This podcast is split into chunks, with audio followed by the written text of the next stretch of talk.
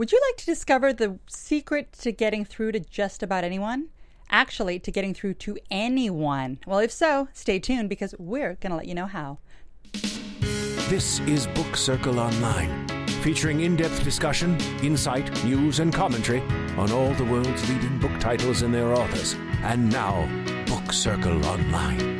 All right, everyone, thank you, and welcome to another edition of Book Circle Online. This is your favorite platform for all things books, and we are really excited to be here. I'm your host today, Katerina Kazayas, and I am joined in studio by the great Mark Goulston. Mark, welcome to the program. I'm so excited. I, I think I was spit in the corner.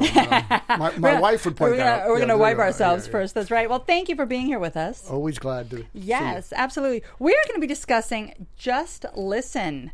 So, for anyone out there that has ever had difficulty getting that other person to just listen to you, you know, you have something to say, and for whatever reason, it's just not being heard. How do you get through to them, and how do you get your point across when you have something really important to say? You've written a book, Mark, called Just Listen, and we're going to delve into all of that today. Before we do that, uh, I'd like to introduce exactly who you are because I know who you are, but we're going to kind of help the guests uh, understand the significance of us having you here in the studio with us. So, you are a business advisor, you are a public speaker, you are a coach, you are also a psychiatrist, psychologist Psychiatrist. psychiatrist. I get them I- I have some mixed meds up. for you right there now, we go. yeah. I was going to say someone needs to help me out. Um, and you have um, been featured many times. You are an author of quite a few books. I think it's six or seven now. Seven now. Seven books. Fantastic. So you're here to impart a little bit of your wisdom with us. You've also been on guests um, on you know prominent prominent shows like CNN and Fox News, uh, the Washington Post. So it's a real thrill for us to have you here. Well, I'm glad to be here. I, I can hardly wait to find out what we talk about. That's right.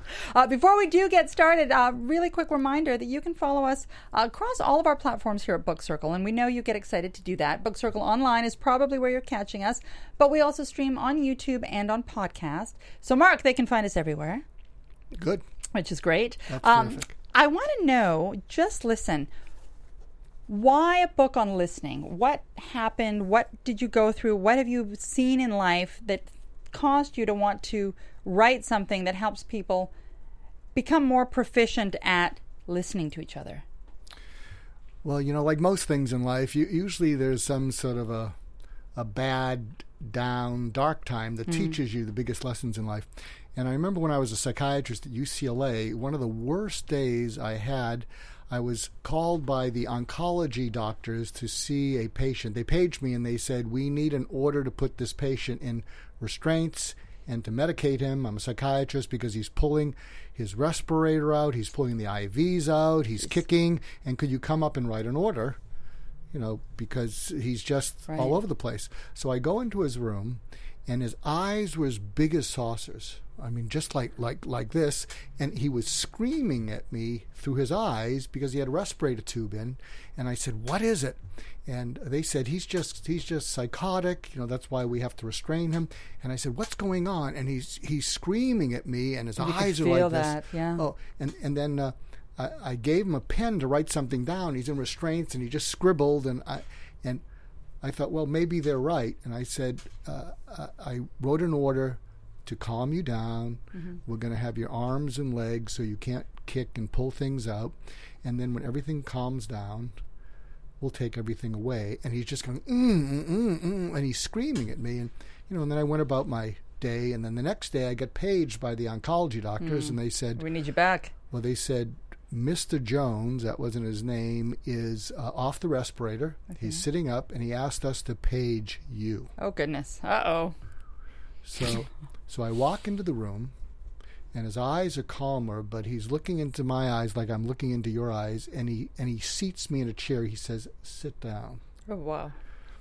And with and I couldn't move my eyes, and he looked at me and he said, "What I was trying to tell you yesterday is that a piece of the respirator had broken off and was stuck in my throat." Oh, my God. And you do know that I will kill myself before I go through that again. Do you understand me? Wow. And I looked in his eyes and I said, oh, I'm sorry. I understand. But it really taught me that you need to listen into where people are coming from.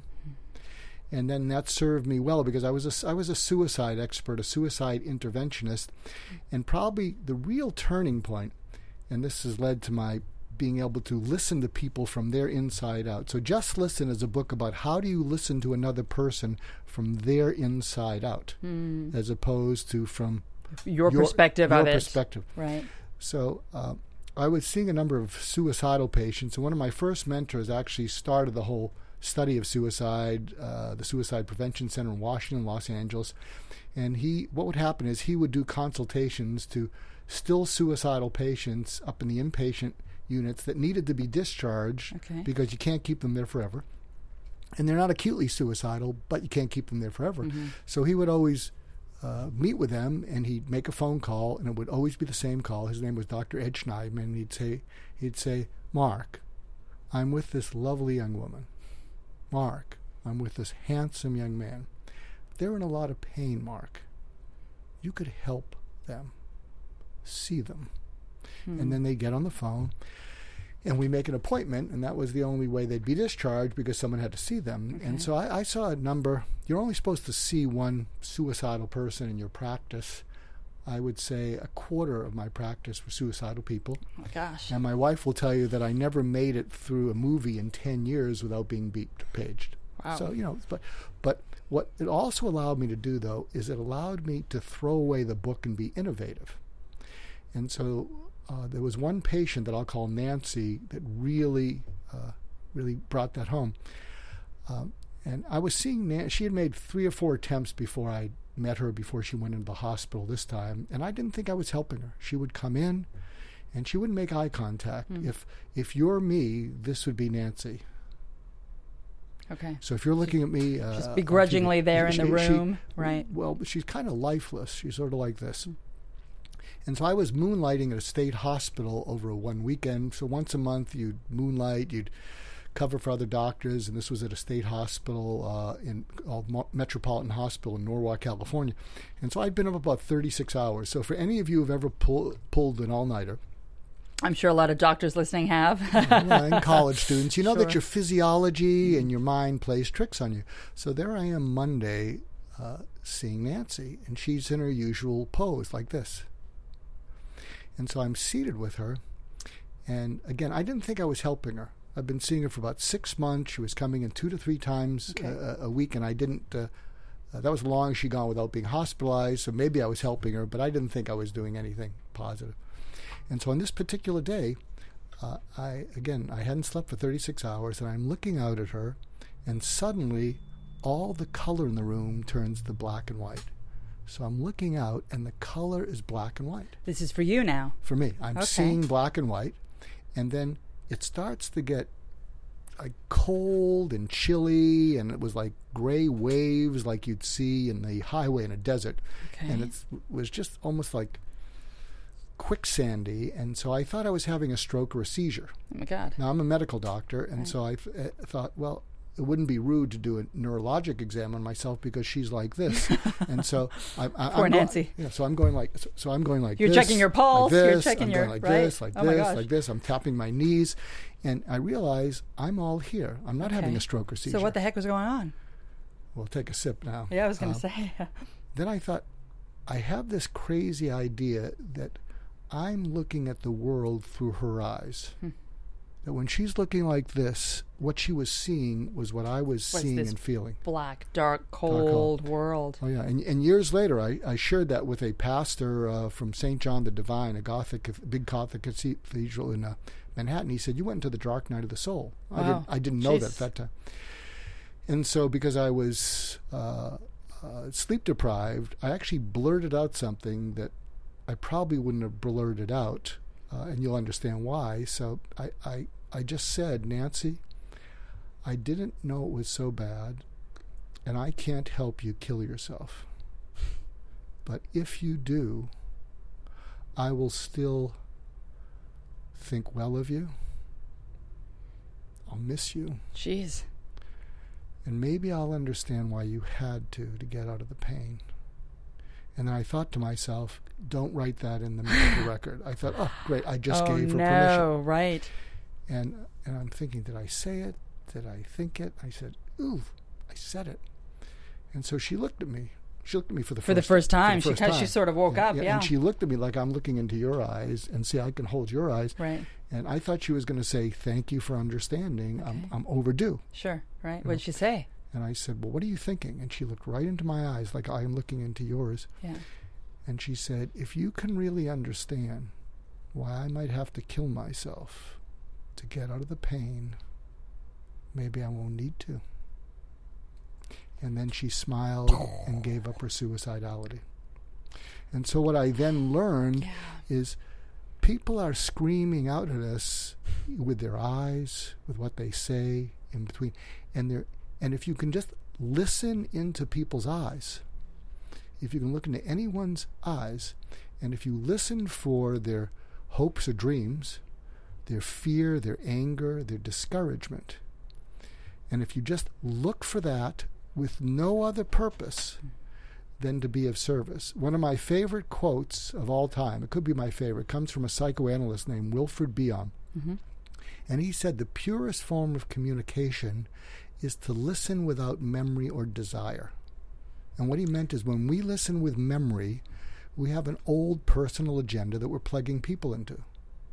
When we listen with desire, We we, have a current, uh, a present, or future personal agenda that we're trying to plug people into, but we're not listening to them. But how? This is my question: Is you were trained? You weren't even trained to do so. I wasn't you, trained to do you, that. You, you, but you, we were intuitive, intuitive enough to understand that you needed to do that to be of service to these patients. How does the common person get around their mental agenda? Because we have that, right? I mean, I might be here sitting listening to you, but I'm listening to you because I need to do something with that information. How do I sit here and just listen to you for you? Well, I think uh, if you can go into a conversation, and, and, I, and one of my my last mentor who passed away was a big leadership guy named Warren Bennis. If you search the name Warren Bennis, he uh, he w- he was one of the top three people in leadership. Okay. Uh, and one of the things that Warren used to say is be a first class noticer. And so noticing is different than looking, watching, or seeing. So if I'm looking into the camera lens, into your eyes out there, uh, you know, if I'm just looking, watching, or seeing, I see that there's a camera lens looking at me. I'm trying not to be awkward, and uncomfortable looking into a camera lens.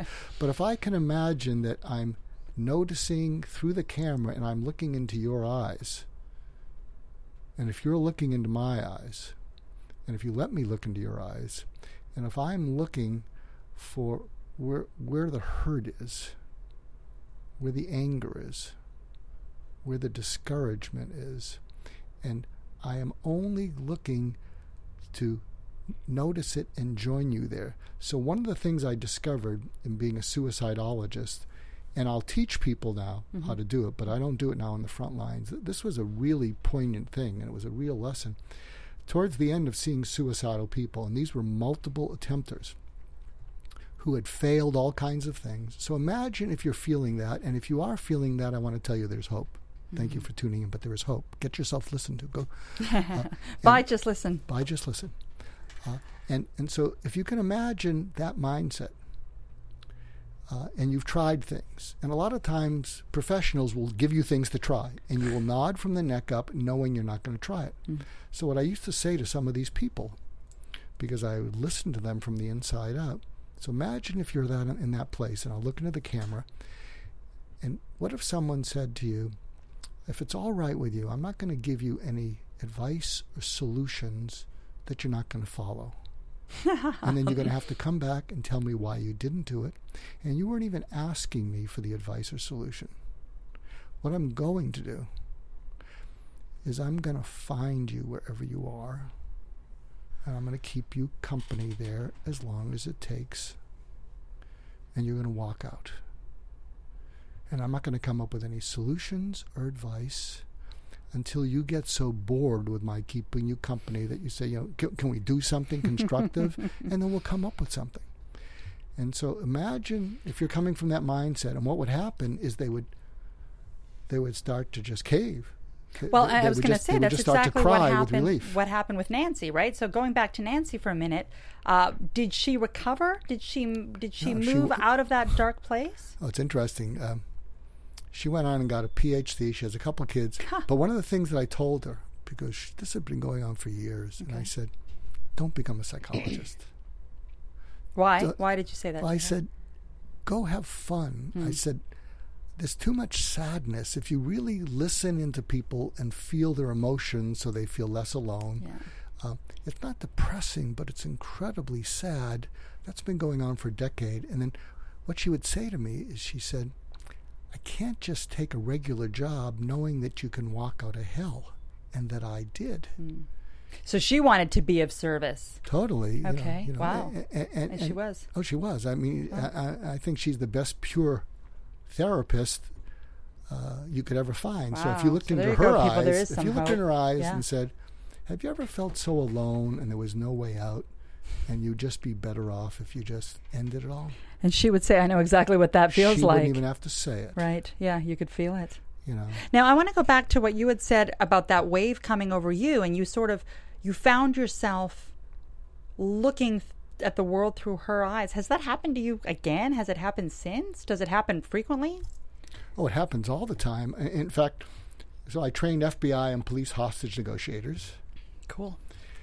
And actually, one of the things I would do, if you actually look up uh, FBI hostage negotiation Goulston, Okay. G O U L S T O N, I think it's on YouTube or Vimeo, one of those things.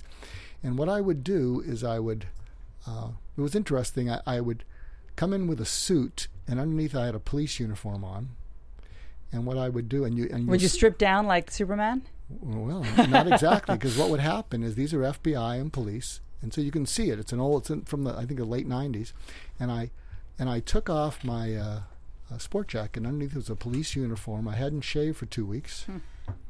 Uh, I put on a pair of glasses that I think were broken, and I looked at them and I said, "I'm the guy in your department who shot the kid with the plastic gun last year, and I've been on medical leave for a year." And then I pulled out a gun, put it to my neck, and I said, I've been on medical leave for a year, and unless you talk me out of it, I'm going on permanent leave. And then you live with the ghost of someone you couldn't save, and this time it's one of your own. And then whatever they would do, uh, Holy crow! This was your training. this is my training. Holy What- crow. And whatever, uh, and and I got amazing testimonials, uh, uh, uh, and it was often the the start of a training day, and got Mm-hmm. the highest ratings.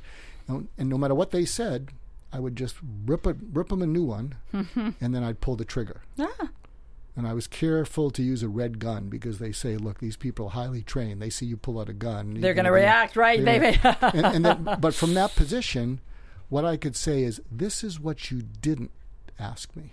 wow. So I could go into character and play that. Actually, my favorite place, and I would love to do more of this if any of you can get me a connection. My favorite place for doing this is I used to do these programs at uh, penitentiaries Okay. to prisoners who were going to be released in the next um, couple of years. in the next six months to eighteen months. It was called rebuilding trust in your family. Hmm. So imagine this: I'd be in the, the uh, No, you're talking penitentiary. You're not even talking a regular, you know, jail. No, this is This is like full- yeah, this is full on. Uh, like Terminal Island was Right. the local one that I would go to, and the Jeez. chaplains would bring me in, and so these big muscle-bound, uh, usually third world, you know, prisoners would come in. They'd all have their Bibles, Hmm. and so I'd have my I'd have this kind of jacket on. I take it off. I'd have a black T-shirt on. I'd grease my hair back, Ha! and so I and You looked a little like one of them, and yeah. and then I said, uh, uh, I said, I'm your younger brother. Okay. And mom always loves you. Uh, and when you get out, uh, she'll give you a first, second, and third chance because she believes in Jesus. But you know as well as I know that all you'll ever be is a lying sack of crap loser who's a disgrace to this family. Uh, and if you really love our family, You when you shape get up. out, you move. Oh wow. Jeez. And if you ask me, and if What you, do these guys think of you, Oh, no, Mark? they, well, it's kind of riveting, I guess. And I said, and if you think I should respect you because you're my older brother, think again. I've been lifting weights too, and I will put your head through the effing wall. How do you uh, how do you like that? Welcome home, bro. And then what would happen is I'd get into character, and I uh, and I I would from the inside out I'd be that younger brother, and then from that role play, uh, and I got to the point where they would they were saying to the chaplain, "Get him away from me." They'd be pushing me away because I Wow. get I get so in character. And I- they would see you as that family member, yeah, right? I get two feet away from them. Jeez. Uh, and and again, when I do these trainings, no one can talk me out of it, but from that character. So imagine this though, in the last one I did.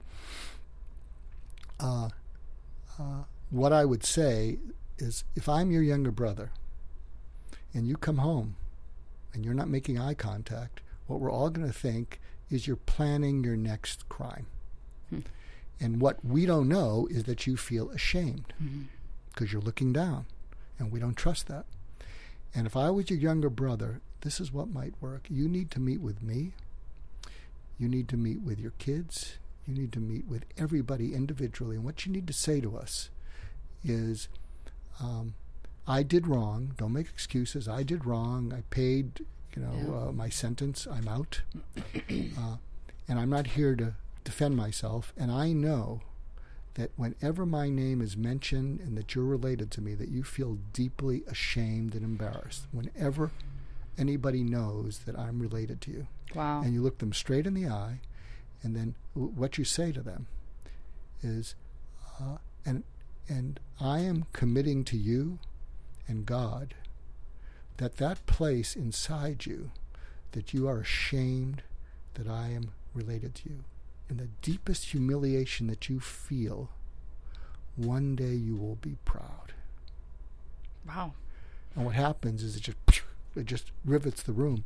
And then I say, and they ask me to not do it, but the chaplains are very sweet. the last thing I say, but if you go back on that, and I trust you, not only do you z- deserve to go back to prison, you deserve to burn in hell.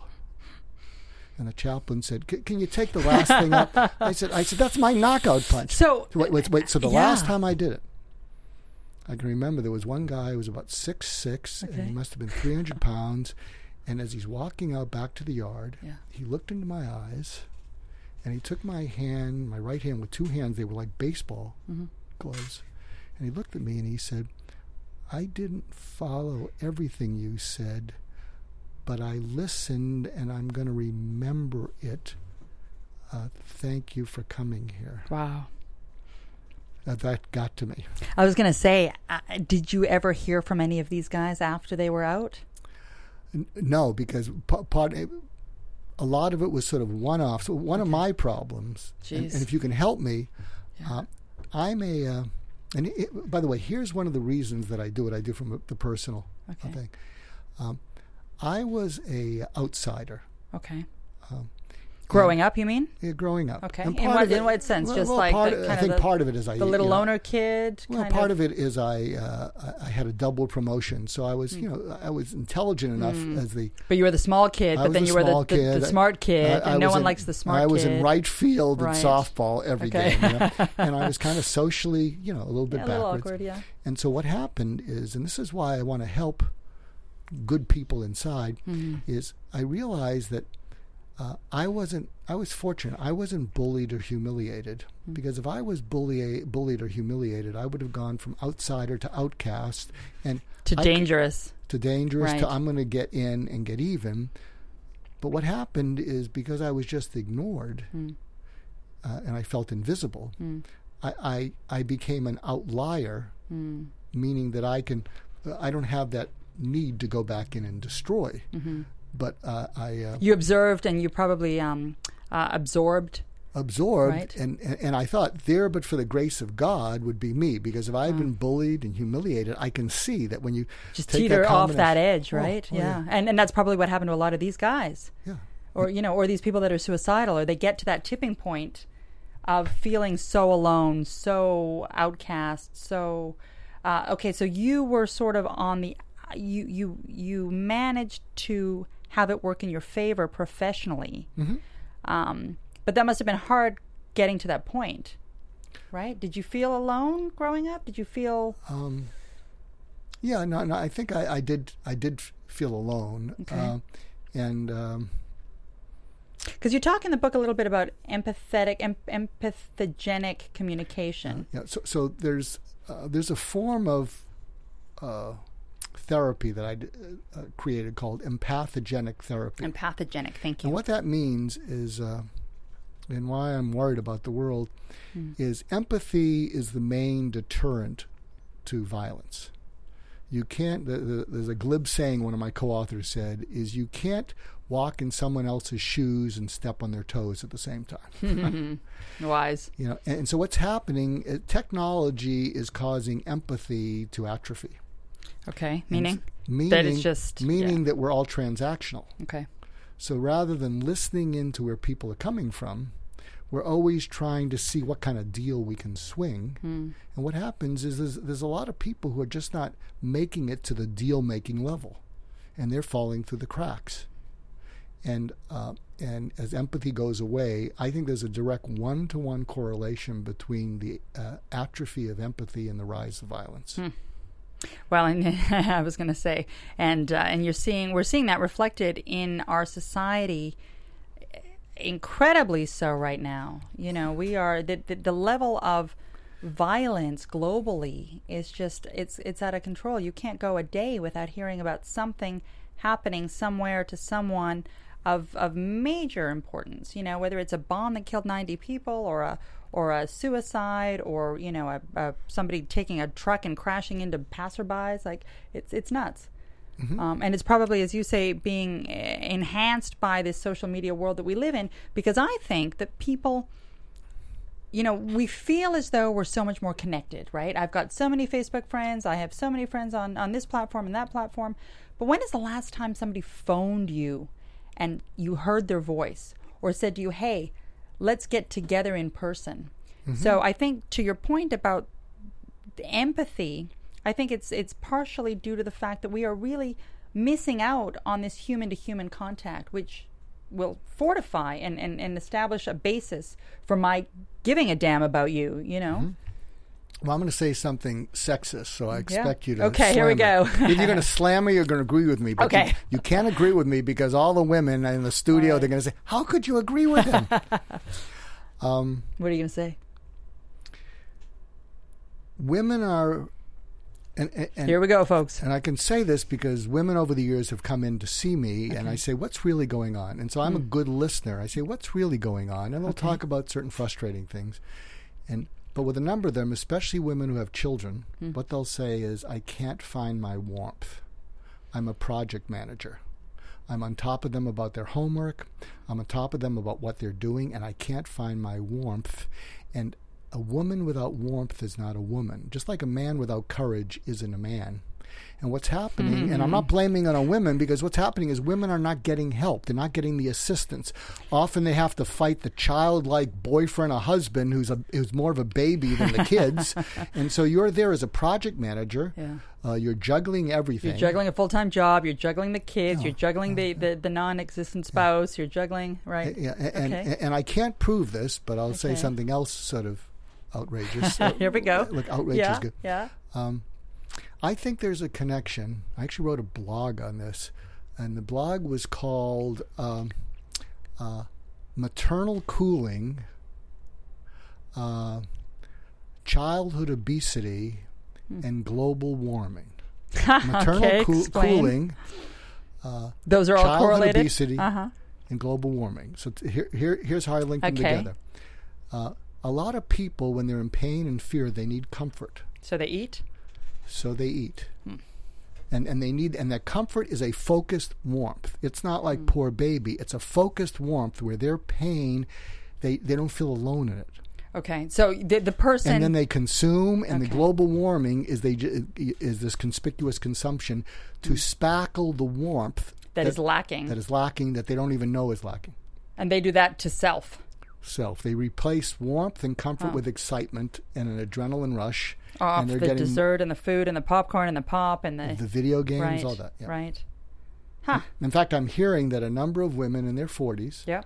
are having trouble getting pregnant because their testosterone is too high. But is that not just human hormone, though? I mean, you know, let's let's be honest. At the end of the day, whether they're eating a lot or not eating a lot, or stressed or not stressed, they're forty plus, right? So Well, I'm- that no, could be no, just No, no, I'm talking about childhood obesity. I'm Oh, saying, I'm, chi- saying okay. I'm saying that children, when children don't get the warmth to comfort themselves, right. They start they reach eating for and comfort right, food, Right. Okay. and they read for consumption of, of things to make them feel better. Mm-hmm. And it's that consumption that creates global warming and the big Right, carbon right, right, footprint. right, right. And the problem is, I'm not bashing women because a lot of women will say, "Well, well, I'm always running on empty. Where am I going to get it from?" And and I don't. Okay, and I'll say something I hopefully empathic to women now. okay. So, so now that now that you're, uh, please tweet all your hate mail. I was going to say we're going to get a lot of comments, but keep going. This is not an unusual thing. So over the years, and I don't practice anymore. You know, I speak at conferences and I speak at women's conferences. Sometimes I'm- Women let you in?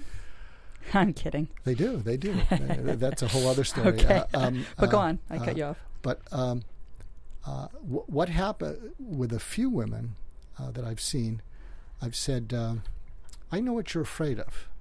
And they say, what? Uh, and these are women who are very high achievers, but you know they're unhappy inside. There's something. And I said, I don't think you're afraid of being controlled, rejected, uh, or even uh, insulted. I don't think you like those, but you're well defended. Okay. What are they afraid of? I think what you're really afraid of is to be completely unconditionally safe and you don't have to do anything to earn it and there's nothing you can do to lose it uh, and you can exhale uh, with everything you've been just holding in because you've never felt safe. And what happens is these women they, they, some of them they just start to cry. And i said what happened? And they said you just hit a nerve. Mm. and so they haven't felt sort of that unconditional warmth. Uh, I want to say something also to the men because, uh, and if you I was going to say, are the women lacking that from the male counterpart? Are they lacking it from society as a whole? Are they lacking it intrinsically? well, I, I, I and I mean that's a generalization because there are a lot of women that are perfectly happy and balanced. Okay, well, you know, something, something. disclaimer. okay, something I will say is, uh, it's mainly that's more of I think a white middle class phenomenon because if because there is a lot of maternal warmth in Mm-hmm. third world uh, Hmm. uh, moms, uh, Latino, black. I mean, their their their kids know their mama loves them, Okay. and that sort of centers. Where do you think the disconnect came in for Middle America? I think what happened, especially for middle America, is a lot of women, especially with the divorce rate, they got sick and tired of thinking they could rely and depend on men who it turned out they couldn't rely and depend on. And plus, they said, I'm just, going to do it on my own. I'm not going to depend on a man. I'll Well, they had no myself." choice. I don't think they had a That- choice, right? I mean, um, and, so, and so they want that piece of the action. right. But then what happens is at the end of your life, you know, a piece of the action will not give you peace of mind. Hmm. Uh, we've we've talked about this before. I had the pleasure for, for those of you that may have may not know it. Uh, I had the opportunity to interview Mark about three months ago, Mark, and um, and we talked about this, and it, it's it's poignant. I'd love for you to go through it again, um, a little bit about what, where the path you're going down now, talking about piece of the action, peace of mind, and piece of you know the different stages of life in terms of where you're at. Can you go through that? Those three Yeah, yeah. phases. I I think there's three chapters in life. I'm in the third one. The first one is piece of the action, and Okay. that's from your teens to probably your mid 30s. Okay, you're looking for a piece of the action. Looking for a piece of the action, All right. and uh, and that's doing uh, uh, that's doing what you should do. Meaning you have to build credibility. You can't just say I deserve a piece of the action. You've got to earn it. Sure. So you're working hard. You're trying for that promotion. Right. You're putting in the hours, Yeah, right? and, and, okay. that, and that's what you you do what you should do. Okay. And then from about 35, 40 to 60, Mm-hmm. that's peace of mind and that's about balance. So Mm-hmm. you say, you know, my career is okay, but What do I really want What do I really want? right? It's kind of empty. okay. Uh, and so you you you uh, that's doing what you could do, living up to your potential, but also tapping into those other things so that your life is balanced. Okay. And then when you're o- over 60, which I am, even though I look pretty good. You look great. I look good. I won't tell you. Uh, uh, He looks great, folks. for a guy on Medicare Part D. But uh, uh, Uh, for over 60 is a piece of. peace. That's uh, that is peace on earth, Mm. And that's what you were meant to do. What you were born to do. Meaning what? Meaning you're looking for harmony in your relationships. Meaning you're looking for just. Looking for harmony, but for- Quiet. well, well, for me, you know, I, I guess you know maybe it's a little bit of an ego trip, but it's my legacy, and so I, I have a personal mission called healing the world one conversation at a time. I love that.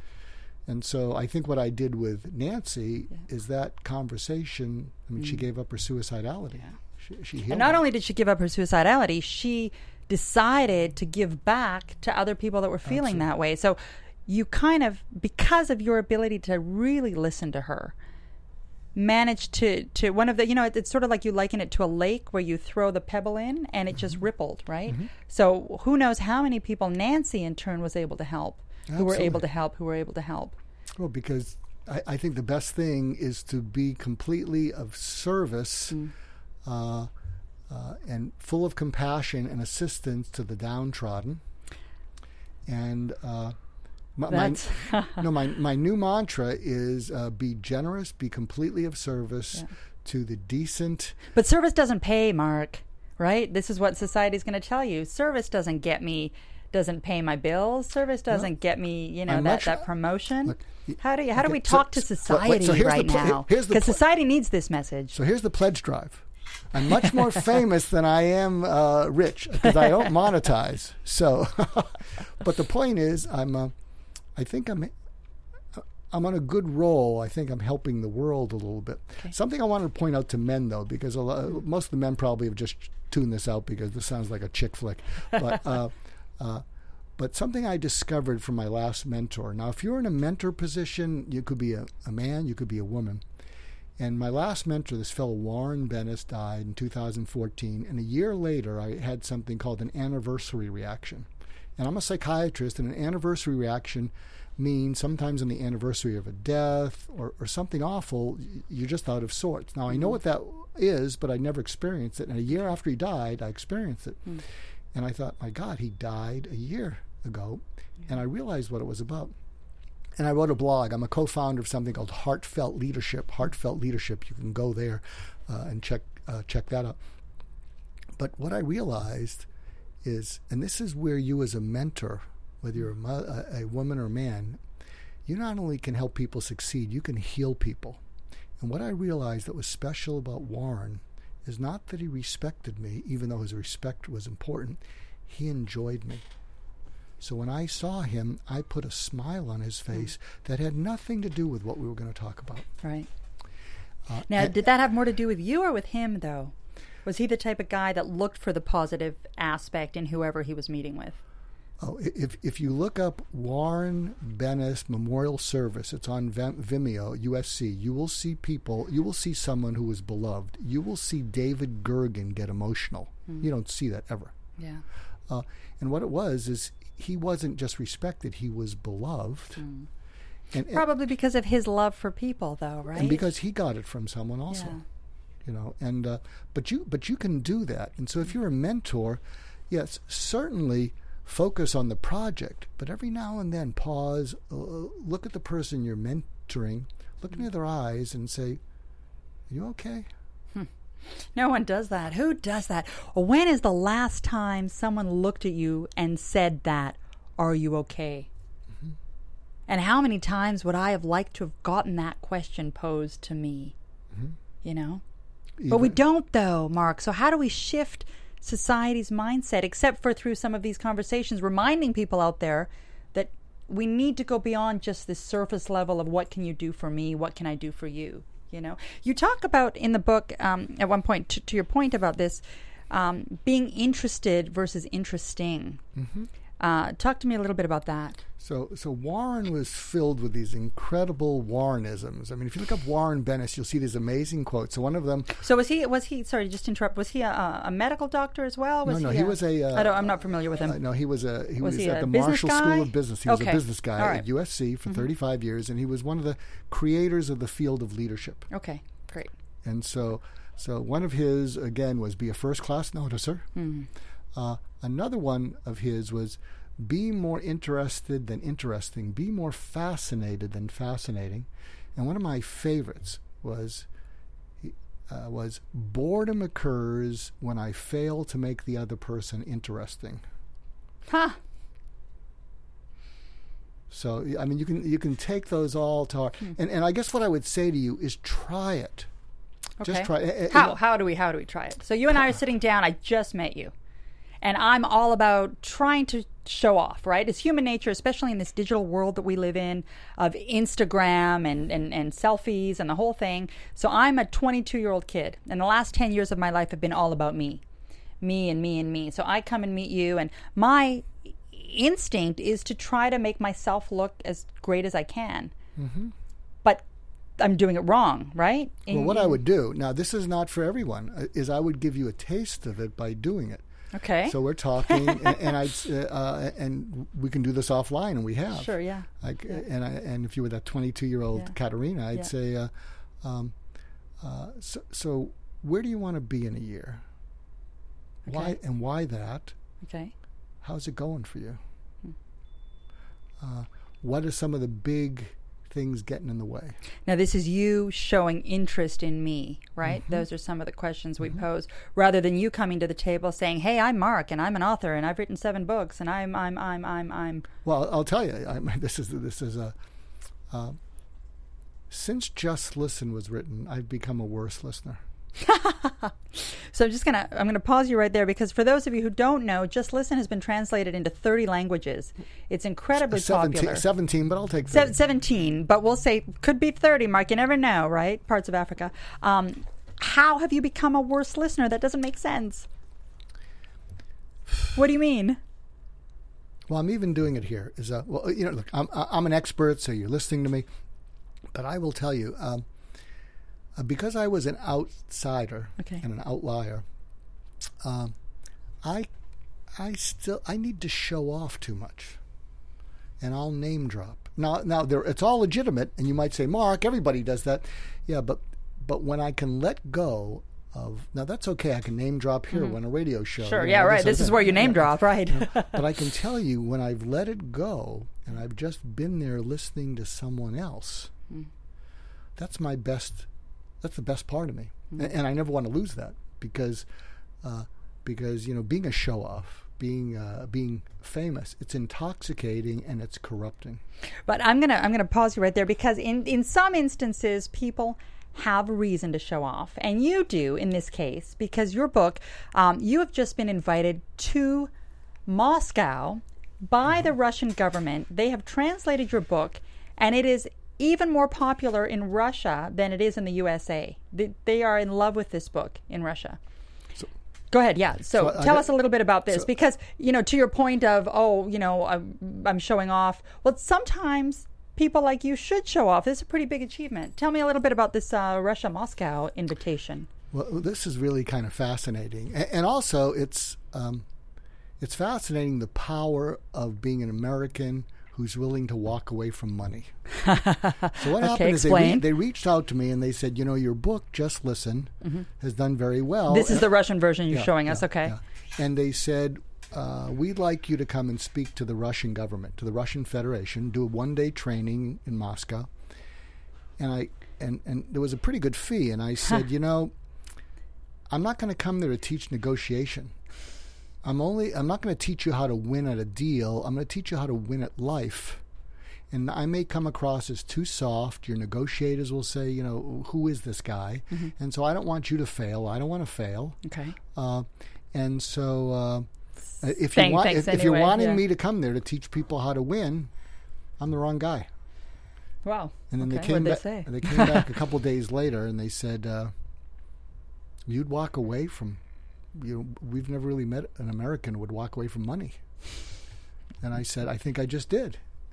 And then a couple days later, they said, uh, "We might want to do a series with you." Oh, wow. there you go. Because, there because, you go, because, folks. because, because you're right. You're right. right you could there. say this is what Russia needs. Yeah. Doesn't want it because we're just like the rest of the world.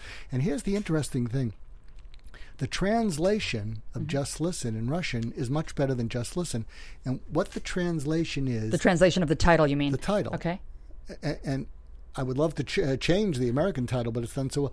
What this means is I hear you through and through. Huh.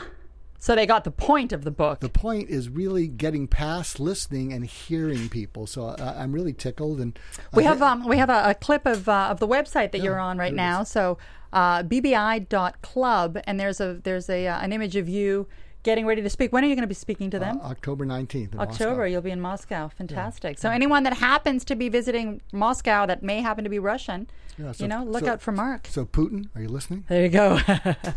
but but you know what? I I, I think they probably appreciated your because I'm sure you know the rest of the world has this um, this notion that Americans are only about money, right? They're only money grabbing, money hungry, money, money, money, capitalism. So for you to have come to them and said, "I- "I'll come, but I'm not going to do it in a way that you know that that that is going to be contrary to my value system," and they actually came back to you with an even bigger package. Interesting. Yeah.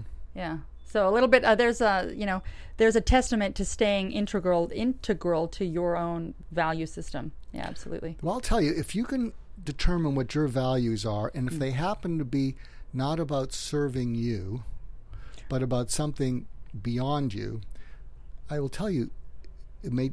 Hopefully, it won't take as many years as it took me, but the world will eventually beat a path to your door Hmm. because they're so disappointed In everything else. So, if, for those of you who are uh, listening, don't be ashamed about caring about people. Um, uh, my new mantra is uh, is to be generous and s- of service to the deserving people in the world, to have unrelenting compassion, kindness, and assistance to the downtrodden, and have nothing to do with the entitled. so Welcome to 2017. so, so, I, so I'll tell you, someone comes in and I, and I feel this person feels entitled to more than they deserve. yeah. I, You check out. I, I, I start to get nauseated. Yeah. Well, I wish there were more people like you in the world, Mark. I really do. Um, you know, because because we need that right now. Um, one more thing I want to bring up because this is really interesting. It has nothing to do with just listen, uh, or maybe it does. You are uh, doing something right now called the Return of Steve Jobs. Uh, explain that a little bit to people because there's an element of listening involved in that. Well, here's the deal. Um, the book I'm meant to write, The book that you haven't written yet. that I haven't written, Okay. it's about half written, but it's about, uh, inst- I won't give you the title, but instead of settling for coping, why not heal? Hmm. Um, because I, I have a protocol that helps people heal from the inside out because I know how to get to people from the inside out. And just like a physical wound, mm-hmm. you clean out a wound, you put a drain in it, and it heals from the inside out. So that's what happens with psychological wounds. You go to the core, and it gets kind of scary and sad, but you go there and you keep them company, and they will heal from the inside out. Okay. But if you have to check a box because you know you have to see a certain number of people and you know every Sure. 20 minutes, you won't do that, and they'll pull away. And, and and so uh, uh, well, I got off track, and so. Uh, You were, we, well, we started with Steve Jobs, and then you were okay, okay, okay. So what happened Yeah. is, um, and this is this this is interesting, is since I learned how to hack into people and see the world through their eyes, Yeah. I actually figured out how Steve Jobs sees the world, okay. and so. Uh, uh, Now, Steve Jobs has been dead for a number of dead. years, Mark. he's been dead. You know that, He's right? been He's okay. been he's been dead, and and what happens is I do this program, uh, uh, or this it's a performance where I play Steve Jobs coming back from the dead, uh, and I tell you this is how I turned around Apple from '97 to 2007. But I share my thinking. But what's really interesting is I'm much more bold as Steve Jobs, and here's the thing: people are beating a path to my door to hear about Steve Jobs. People are not beating a path to my door to learn how to listen. So, Huh. so, so- but I'll get. Can I give you a taste of the Steve Jobs persona? Absolutely. Okay, so, So you're sort of channeling him, and then parlaying what you feel he would be saying to a crowd if he was around. right, right. Okay. right, okay. So do it. Yeah. Go Okay, nuts. So Great. Uh, Here we go. so here's a segment from it. I don't have the horn rim glasses, but I. I You don't have the turtleneck on right now, the black. I- but uh, but will I, in a I'll couple- we'll pretend. I will. in a couple- Okay. So here's one of the segments. I'd say about the a hole thing. You know, when I was at Apple, I was an a hole. I mean, when you're 24, you're an out, outlier and you're worth $100 million. A lot of people you're going to get even with. Plus, Wozniak, anyone who walks around with five pencils in their pocket, they're just, they're, they're just, uh, they're just aiming for you. You got to take someone like that out. But here's the issue after I got kicked out of Apple, you know, I was cooling my heels. I was uh, kind of quiet. When I came back, here's what you have to take away from it.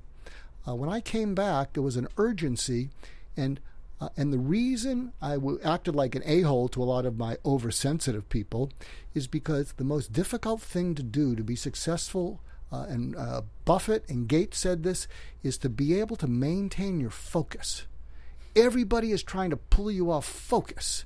Uh, you get stuff in your head that's a little bit of bipolar, a little ADD, a little bit, you know, mashugana, whatever the hell it is, but it's trying to pull you off your focus. And so people knew at Apple that when I was walking around and I was thinking, don't you ask me a question, don't you smile, don't you say hello, because I might rip you a new one because I'm trying to solve something. And everybody who knew me knew that I did my best thinking walking. It's my company. I'm not going to walk around my desk. So do you got it? And if you're a founder, by the way, and you can you can understand this what you say to your people because you know because if you hurt their feelings and the head of HR says you got to smooth it over with so and so you don't need that nonsense what you need to do is you say to people by the way for the next couple days I'm I'm trying to figure something out in my head do not make eye contact with me.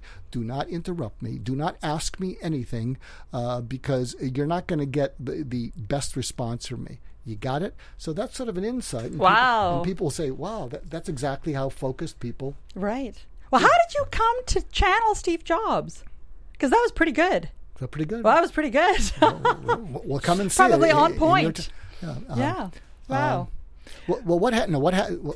Uh, I can tell you the story. I was doing uh, I was doing presentations on listening to CEO roundtables. Okay. And I was getting away with it because I have some pretty good stories. You know, I sure. worked for the O.J. Simpson. You know, I was a advisor to the O.J. Simpson trial and yada yada. So I have good stories. So I was getting away with it.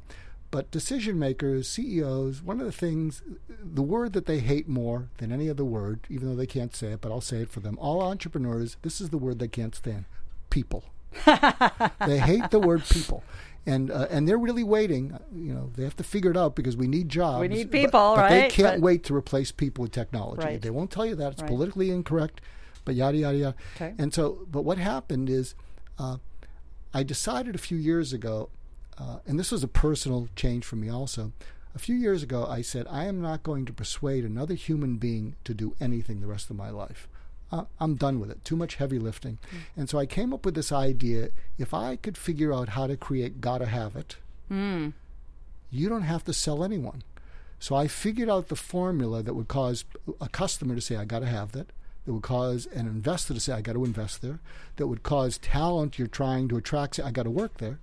And I'll tell you what the formula is. Yeah, I'd love to up. get the formula. So here's the formula. Okay, and, get a pen and paper, people, because this is important. No, no, you will you will write this down. Yeah. Uh, some of you will even remember. Um, the formula for creating gotta have it yeah. uh, is whoa wow hmm yes.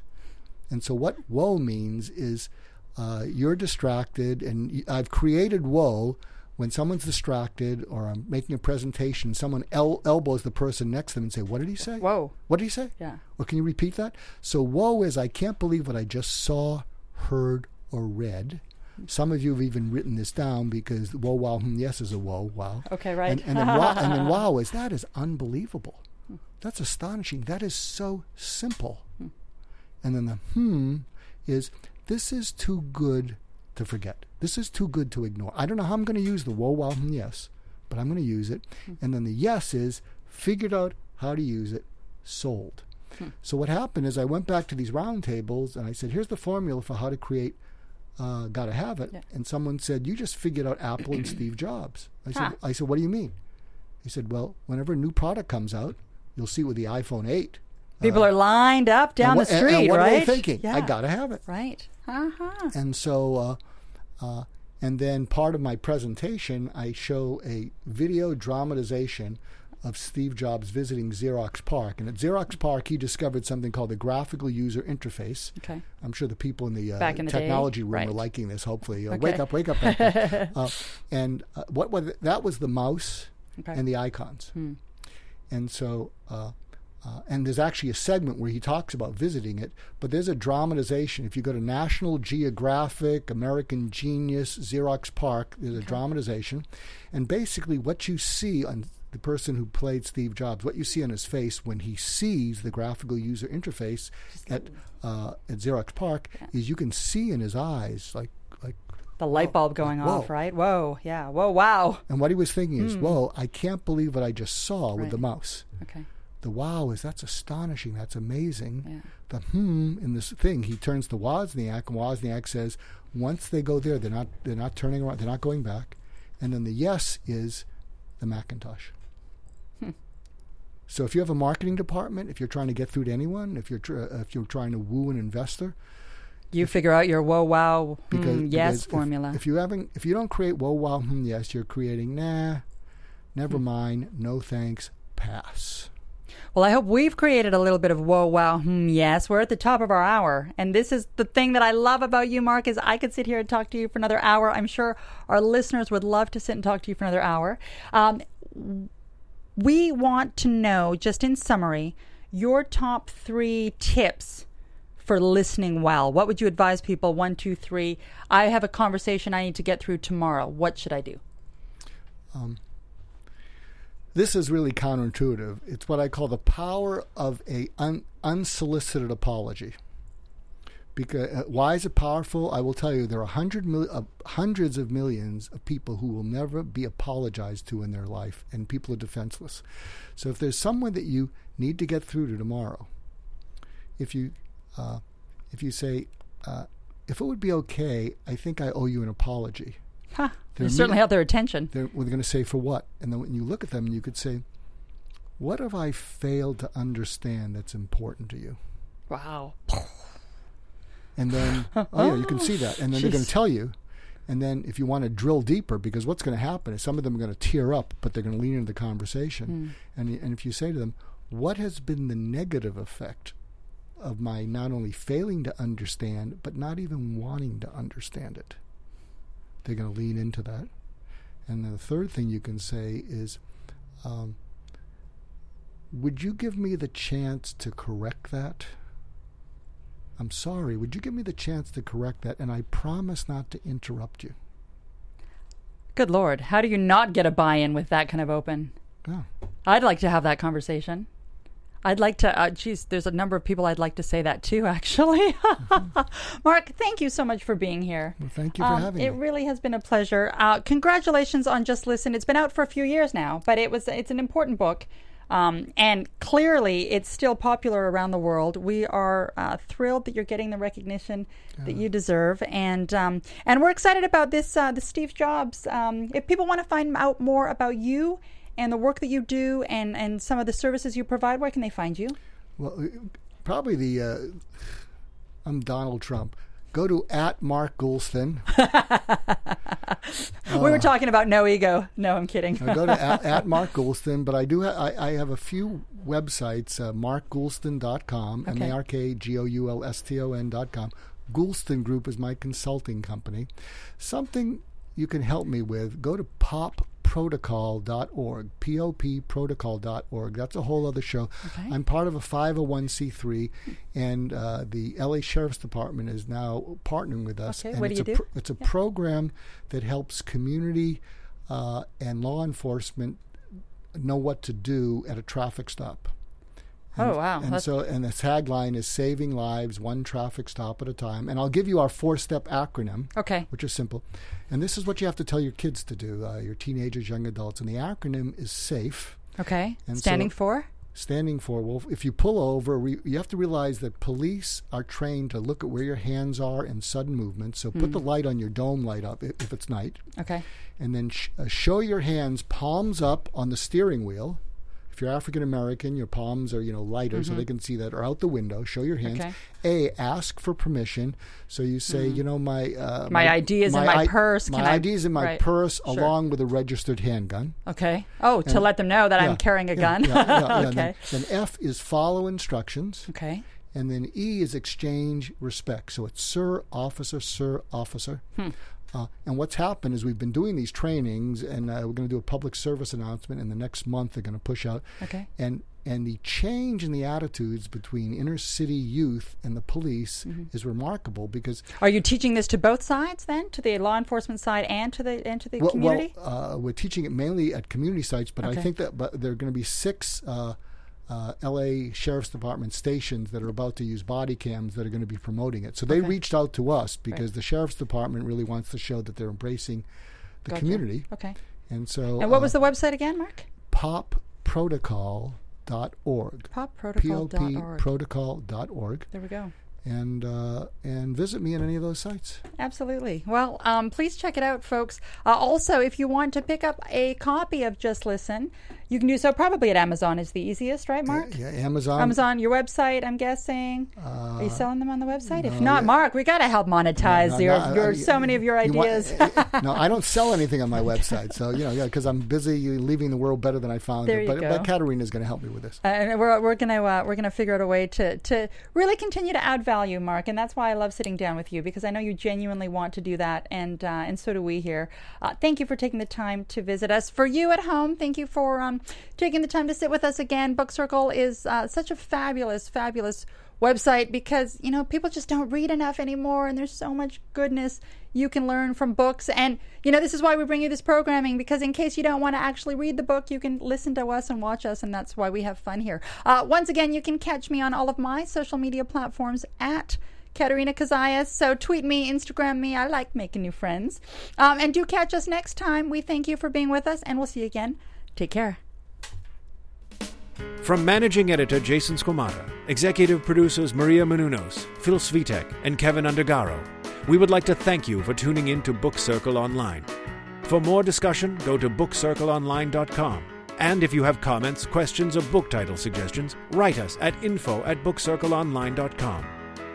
I'm Sir Richard Wentworth, and this is Book Circle Online. BCO, join the circle.